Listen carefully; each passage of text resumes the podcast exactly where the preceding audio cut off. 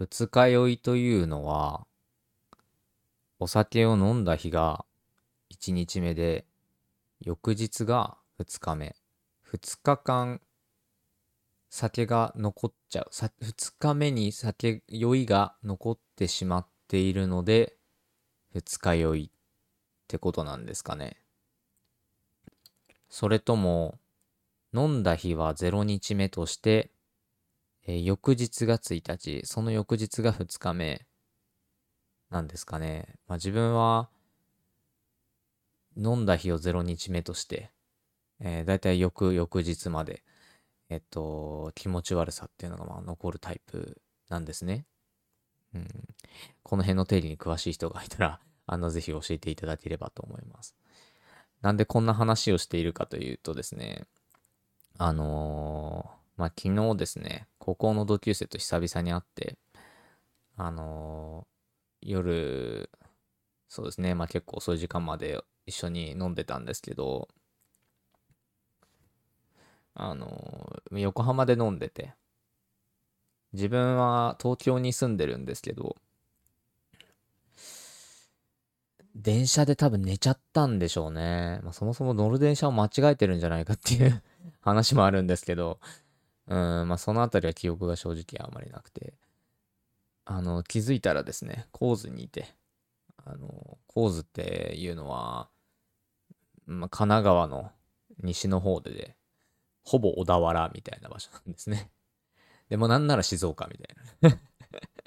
いやまあ静岡は言い過ぎですけど、まあでも、神津となると、東京よりももう静岡の方が近いよみたいなところにある街ですね。ね でもそんなところで今はもう、使い酔いで気持ち悪いです。で、まあこれは医学的根拠に基づかない話なんですけど、アルコールって分解の過程でネガティブな感情を生むんですよ。で、そんなんで、まあ、今日のテーマはちょっと暗めの話になってますうん。あの、以前ね、あの、ウニークラジオっていう別のポッドキャストをやっていて、で、それをリニューアルして今回撮っているような形なんですけど、まあちょっとテイスト変わるかなっていう感じは しています。で、ウニークラジオの時は、相方のウニくんと、違う違う。相方はイクラくんですね。相方のイクラくんと、まあ僕、ウニの2人で、えっ、ー、と、やっていて、で、この、ポッドキャストもですね、この50分100歩ラジオという、ポッドキャストも、本当は2人でやりたいんですよ。やるんですよ。2人でやるんですけど、あのー、まあ、なかなか予定が合わなくてですね、まあ、そんな中ちょっと、こ、ポッドキャスト撮りたい撮りたいという気持ちがまあ、今強くて、自分が。うーん、今こんな感じでね、一人で撮る、うん、撮っている次第です。で、リニューアルしたということでね、なんか前とは少し編集の感じとかも変えていきたいなって、もう少しちゃんとやりたいなっていう気持ちがあって、タイトルコールとかやっていこうかなと思っているんです。うん、タイトルコール、タイトルコールをやるのに、さっきタイトルを先に出してしまったような気がするなあ。うん、えー、まあそんなことはさておき、やっていきましょう。50歩100歩ラジオ。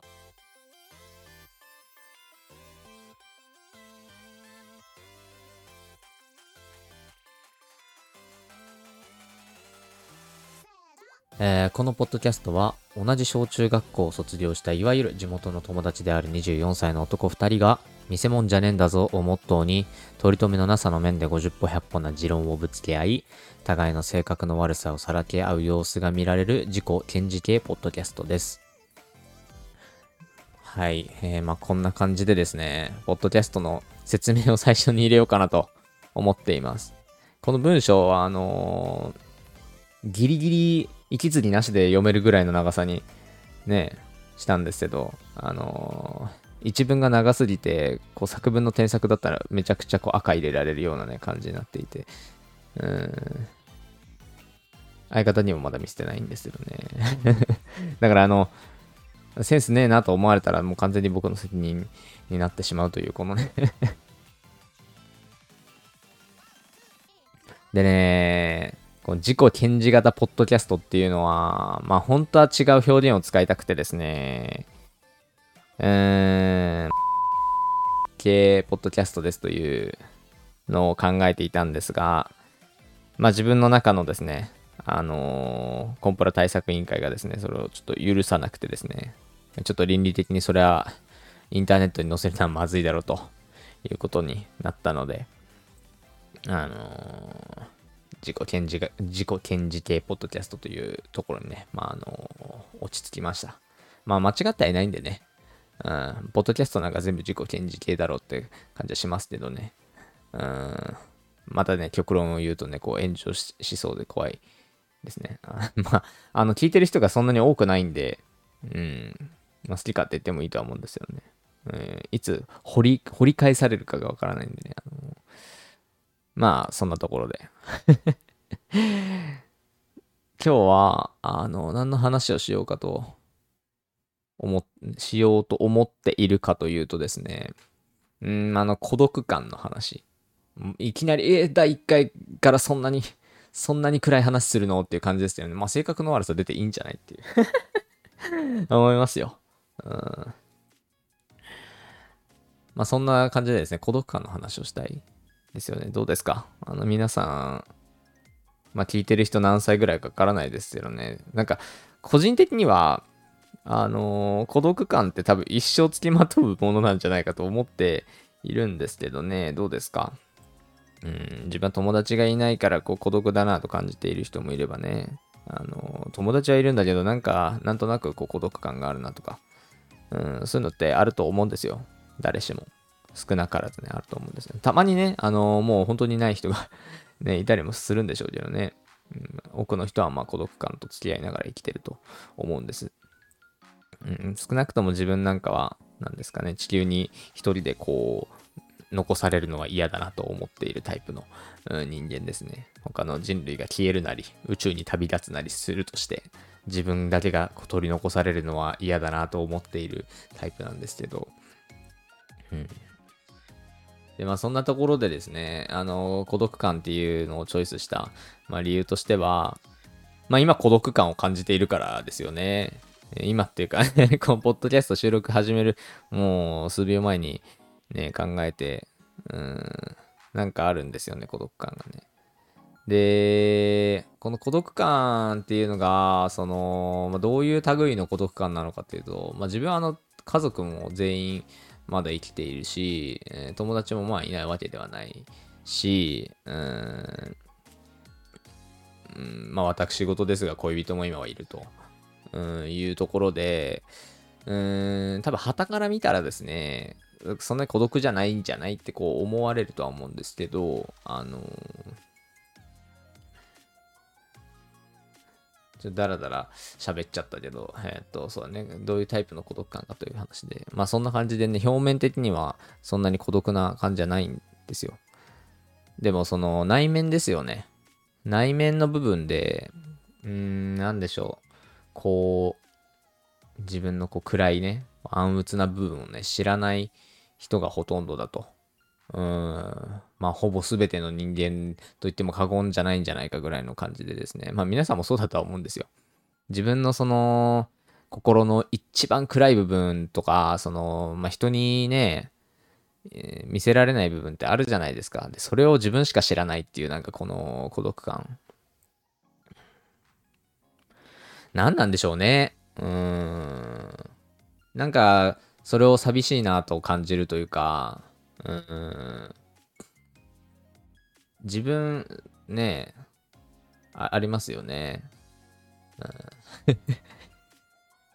で、まあ、結局、性格が悪いので、詳しいことはここでも結局オープンにね、しないんですけど、まあ、性格は悪いと。うんで、なんですかね、不安感とか、まあ、無力感とか、自責感とか、まあ、焦燥感とか、まあ、その類のもので溢れてるんですよ。内面は。ね、あのー いや、こういうこと言ってるのもね、恥ずかしいんですよね。で、まあそういう部分を、こだ出さないんですよね。うん。まあ多分割と明るい方で、えー、明るい方だと思っているし、元気はつらつっていう感じの人間だとは思っていて、外から見た時の評価は、うんまあ、出さないんですよ。で、まあ、なんでこんなことになるのかっていう話をすると、うーん、自己開示が下手なのかなと最近はまあ思っていて、自己開示が下手だから誰からもこう自分のことを知ってもらえないってもう当然なんですよね。うん。1たす1は2みたいな、そんな、そんなことを言っているような気がしますけど、あの、自己開示が下手なんですよ。例えば、その飲み会とかに行くと、こう、その場での自分の役割みたいなのを、まあ、結構気にするというか、ね、あの場をね、自分がどういう立ち回りをしたら場が一番盛り上がるのかみたいなことを考えてしまう。うん。で、まあ、自分、考えてしまって、なんて言うんですかね。まあ、多分、みんなが自分の話をこうして、こう盛り上がるのがいいだろうというので、まあ、人に話を振ってみたりとか。うん。いや、ちょっと話してて思うところが出てきたけど、ちょっと話がそれるので、まあそんな感じなんですだから、で、自分に話が回ってきたら、もう自分の話は最初、自分の話は最小限にして、まあ他の人に話してもらってみたいな、そういうことをするタイプです。うん。いや、他の例で言うと、うん、まあ例というか、都合のいい部分しか人には言えないというか、うん、で、人に都合のいい部分、うん、まあ人に言えるネガティブなことっていうのにボーダーがあるんですね。うん、弱音を、弱音をこう吐くにしても、ここまでは人に吐けるけど、ここからはちょっと吐けないなみたいなラインありません？うん、あれが結構ありますね、自分は。うん、でそういうのがあるので、なんていうんですかね、もう自分の奥底に眠ってるその暗い部分っていうのが、うん、なんかこう、人に知ってもらえないという感じですよね。うん。まあそんなところです。とにかくまあ自己開示が下手なんですよ。あ、じゃあ自己開示上手になればいいじゃんっていう話かなってなんか今思いましたね。うん。とはいえですよ。あのー、自己開示自己開示が下手なんだったら自己開示上手になればいいじゃんっていう話をね、うん、しようとすると、まあ無理じゃないってなるんですけど、直感的には無理じゃないって感じだな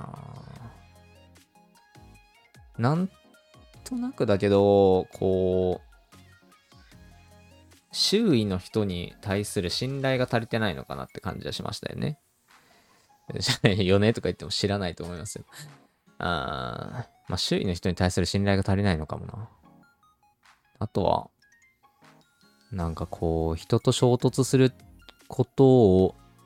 恐れているような気もする。うーん。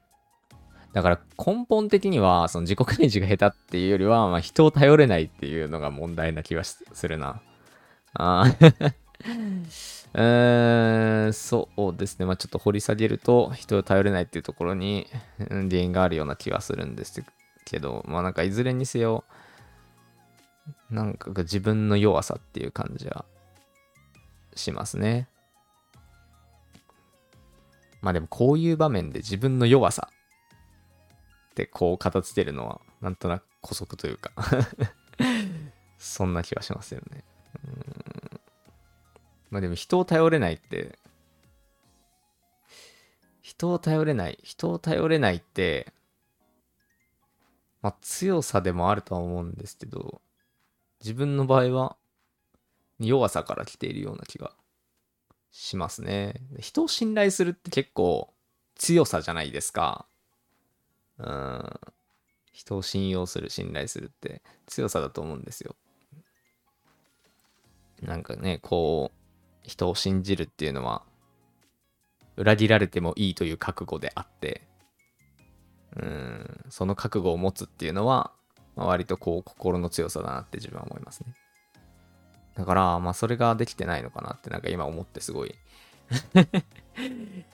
うーん、嫌だなーって感じ。あまあそんなところで。原因はそんな感じかなって思ってますね。で、これを、まあ、解決しようと思えばできる、できそうですよ。だって、飲み会に行って自分の話すればいいじゃんって感じだし、都合のいい部分しか言えないんだったらもう少し言っていけばいいじゃんみたいな、ね、風に、うん、思うんだけど、うん、解決しようとした時に直面するジレンマを解消できないんですね。飲み会の例で言うとですね、あの、まあ、場の盛り上がりと、うん、自己開示の量、まあ、自分語りの量ですよね。はトレードオフの関係ですよね。自己開示、自分語り、なんか一人が喋ってるだけの飲み会って全然楽しくないだろうしね。うん。まあこれに関してはまあみんなが喋ってるは盛り上がるのかと言われるとそうでもないような気はするんだけどでもなんとなくこうみんながねみんな話ちゃんとみんながこうそこに来たいという来たくて 来てるっていう前提だったらまあみんながある程度同じぐらい話した方が楽しいのかなと自分は思いますけどで都合のいい部分しか人に見せれないって話の方で言うと、えー、まあ相手の気持ちよさと、その会話してる相手の気持ちよさと見せる自分の範囲っていうのは、まあ、これもまたトレードオフかなと思うんですね。その見せる範囲が明るい方向だったらいいですけど、ね、暗い方向の、こうネガティブって伝染するじゃないですか。だから、自分のもっとネガティブな部分を人に見せると、こう相手が不快に思ううん、度が増すと思うんですね。うん。だから、うん、自分、見せる自分の範囲っていうのは、まあ、ある程度に抑えておきたいですよね。まあ、この辺の、なんていうんですかね、まあ、トレードオフ、トレードオフ、トレードオフと言ったけど、うん、なんていうんですかね、まあ、ど、0か100かみたいな、こう、日ではなくて、少なくとも、まあ、反比例の関係ではあると思いますね。うん。でこの辺のジレンマ解消できないっていうのは、まあ、解決しづらい理由の一つですね。であとは、まあ、これを言っちゃおしまいよって感じで、割と現状心地いいっていう 心地いいって。実はそんなに困っていないという話がありますね これ、じゃあ今までの話何なんだよって感じだけど、あのー、そういうのあるじゃないですか。なんかね、正直、なんで、もう、365日中、300日、300日以上、うん、大部分は問題ないんですよ。なんか、全然大丈夫って感じなんですね。ただ、なんかのきっかけで心がぐらつくと、途端に苦しくなるなーっていう感じがしますね。で、まあ、すぐ治る時もあれば、そうでない時もあってっていう感じで。で、コミュニケーションは、やっぱスムーズにいきますしね。あのー、自己開示を自分語りの量をある程度にしておくとか、まあ、なんですかね、飲み会って、こう、飲み会じゃないか。まあ、あんまりネガティブなことを言わないっていうのは、全然コミュニケーションをうまくさせるじゃないですか。うまくいってるんですよ。で、社会生活を送る上でのトラブルが起きないっていうのはまあいいことで、うーん、人とぶつからないっていうのはね、こう、人と衝突しないっていうのはあの、もちろん衝突する場面も必要、衝突することが必要な場面もありますけど、基本的には衝突なんかしない方がよくて、ね日常会話ぐらいだったらスムーズにやりたいしね。うん、スムーズにいってるです。で、自分がね、誰からもこう犯されないっていう安心感もありますよね。自分な、なんだろうこれ、パーソナルスペースの話なのかな。心理的にはパーソナルスペースってあると思うんですけど、それをこう、侵害されないことに対するこうね、心地よさみたいなのって皆さんありありません？あの、もし多分心の中が全部読まれるみたいなことになると、うん、そんなにね、苦しいことはないと思いますよ。これ極論ですけどね、心なんか、ね、ずっとだってね、嘘発展機なんかつけられて、あれどんぐらい正確なのか知りませんけどね、うん、嘘発展機とかつけられて、なんかこう喋ってる間に嘘ついたら、あのー、なんかこう身につけてるものが光るとかね。そ、そんな仕組みが導入されたら嫌でしょ 嫌だな、俺は。いや、そんなところですよ。ああの、悟られっていう漫画があって、でこの悟られっていう漫画の、どういう話かっていうと、まあ、悟られっていう人がいるんですね。えっ、ー、と、その漫画の中の世界では。でその悟られっていうのは、まあ、考えてることが全部筒抜けになるっていう病気？特性を持った人なんですね。で、えっと、これ、この悟られたちが自分が悟られだっていうのを気づかないように、うーん、頑張る、こう、公務員集団みたいなのがいるんですよ。もうずっとあの監視して、24時間、365日監視して、あのー、悟られが悟られってこう気づけないようにしてる人たちがいるんですね。で、まあそういう設定の 漫画で、で、なんでこの世界では悟られが悟られだってわからないようにしてるのかっていうと、あの、自分の心がその全部人に筒抜けなんだって思うと、普通に耐えられなくて死んじゃうかもだからっていう設定なんですね。この悟られ、もうちょっと設定があって、その悟られって普通の人類より頭がいいんで、国も保護したいんですよね。だから、その、死なれちゃ困るんですよ。だから、あの、まあまあそういう設定もあって、まあとにかくその悟られ、悟られが自分が悟られだって分かると死んじゃうかもみたいな設定があって、あ、これ割とこの気持ちは分からなくもないなって感じがしますね。うん。もう少し話それますけど、ネタバレしない程度にこの作品の紹介をしておくと、これはあの SF?SF SF になるのかな ?SF だ、F、SF かけるヒューマンドラマみたいな感じの作品でですね、あの、ギャグ要素もあって、あのそれでいてちょっと社会派っぽい感じ。うん、社会派、社会派と言っていいのか、社会派っぽい感じもあったりして、うん、ギャグ要素っていうのはもう結構その公務員集団が、あの、悟られが悟られだって気づかないようにするためにこう、わちゃわちゃしてる時とかね、あの、悟られの、あの、思ってることに対して心の中でこう突っ込んでたりとかするのがね、結構面白かったりするんですけど、はい、まあ話はそれましたが、うん、まあととにかくその、自分が誰からも犯されないということに対する安心感もあります。で、何の話をしてたんだってね。そうだ、解決しづらい理由か。はこの2つですね。ジレンマを解消できないっていうのと、えー、まあ、現状が心地いいっていう2つなんですね。で、まあ、そんな感じで、100%の解決っていうのは難しいんで、うん、自分がどういう、どうやってこの孤独感と戦っているかと言いますとですね、うん、緩和策。緩和策か。どういう緩和策を取っているのかというと、もう緩和策って好きなんですよね。あの、よくないですか？緩和策って言葉ね。なんか100%、100%こう対策はできないけども、うん、まあ、よりこう良くなるようにする、ね、策ですよ。なんかこう、いい感じに使いこなしていきたいですよね、緩和策って。100%の解決を望むと、まあ、おかしな方向になりますからね。うん。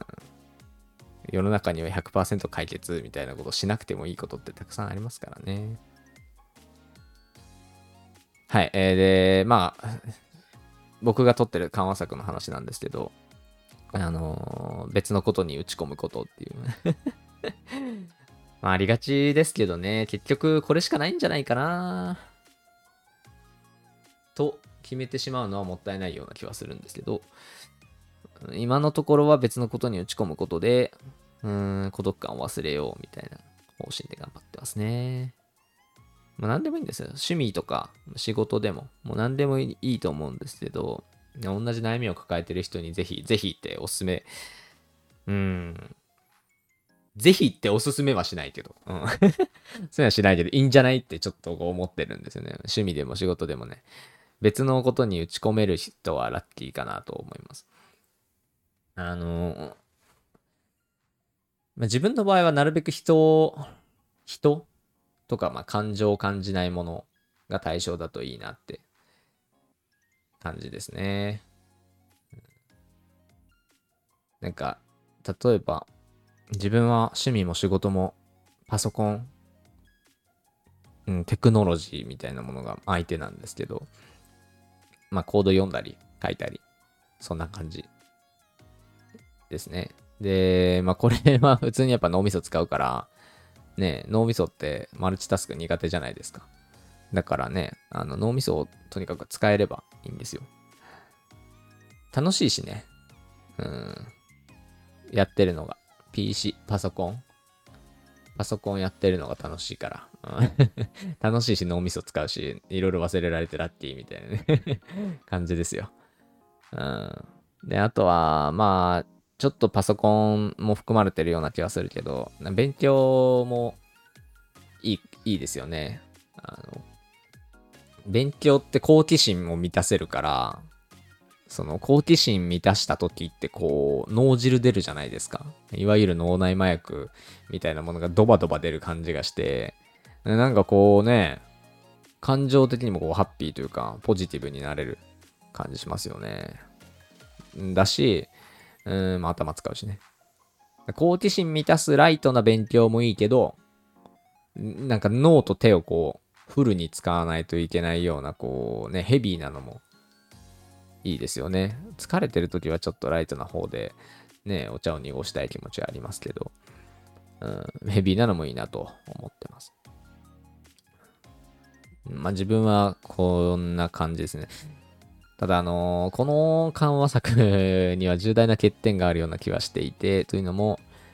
きつい時も自分に鞭を打たないといけないんですよね。うん、なんかこれに関してはちょっと、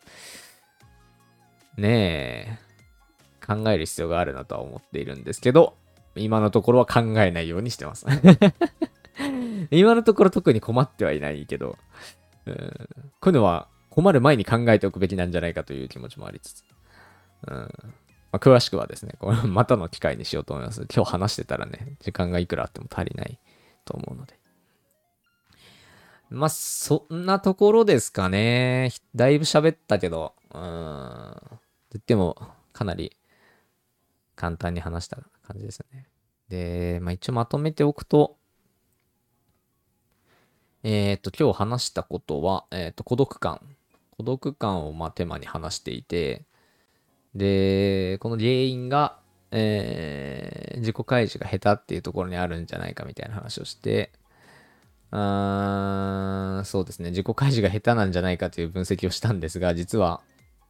自分の弱さなんじゃないかという、えー、ことにも気づきつつ、見て見ぬふりをしつつ、うん って感じですよね。で、実は、実は普段はそこまで困ってないっていう話もしました。えー、問題を解決することでこう、失われるね、いいこともいろいろあるんだよ、みたいな話もしたし。で、えー、まあ辛い時は別のことに打ち込むっていうありがちな緩和策をとっていますという話をしましたね。今日話したのこれだけか。意外 意外と少なかった。結構長々と喋ったけど。しょうがないね。なんか しょうがない。うん。ま今日話したのはこれだけです。まあ、あの、ここまで聞いてくださってる方どうですかね同じような悩みを抱えてたりする。悩み？悩み苦悩。苦悩も悩みか。まあ、同じようなこと考えてる人っているんじゃないですかね。同じような孤独感抱いてたりとか。まあ、孤独なんですよって話を発信するの本当に抵抗があって、この回はね、お蔵入りするんじゃないかとちょっと思ってますけどね、あの、お蔵入りしないことを願って、えー、います。うん。で、もしね、共感できるなとか、うん、自分はこうしてるよとかがあれば、ぜひね、概要欄の方のね、お便りフォームからぜひ教えてください。他にもですね、なんかこう反対意見とか、うるせえなとか、ラーメンの味とか、好きなラーメンの味とかね、何でもいいんで、うん、あの、ぜひぜひ、えー、概要欄の方にある Google フォームのリンクからお寄せいただければと思います。まあそんなところで、あの、初めの方にですね、あの、アルコールが分解されるとネガティブな感情が生まれるという話をしたと思うんですけど、まあ今、あの、話してたら分解がまた進んできてですね、今は活力が湧いています。あのー、まあね、そんな感じで明日も頑張れそうだなと、うん、元気になってきたなって感じがね、しますよ。そんなところで、じゃあ、また、えー、50歩100歩ラジオでした。ありがとうございました。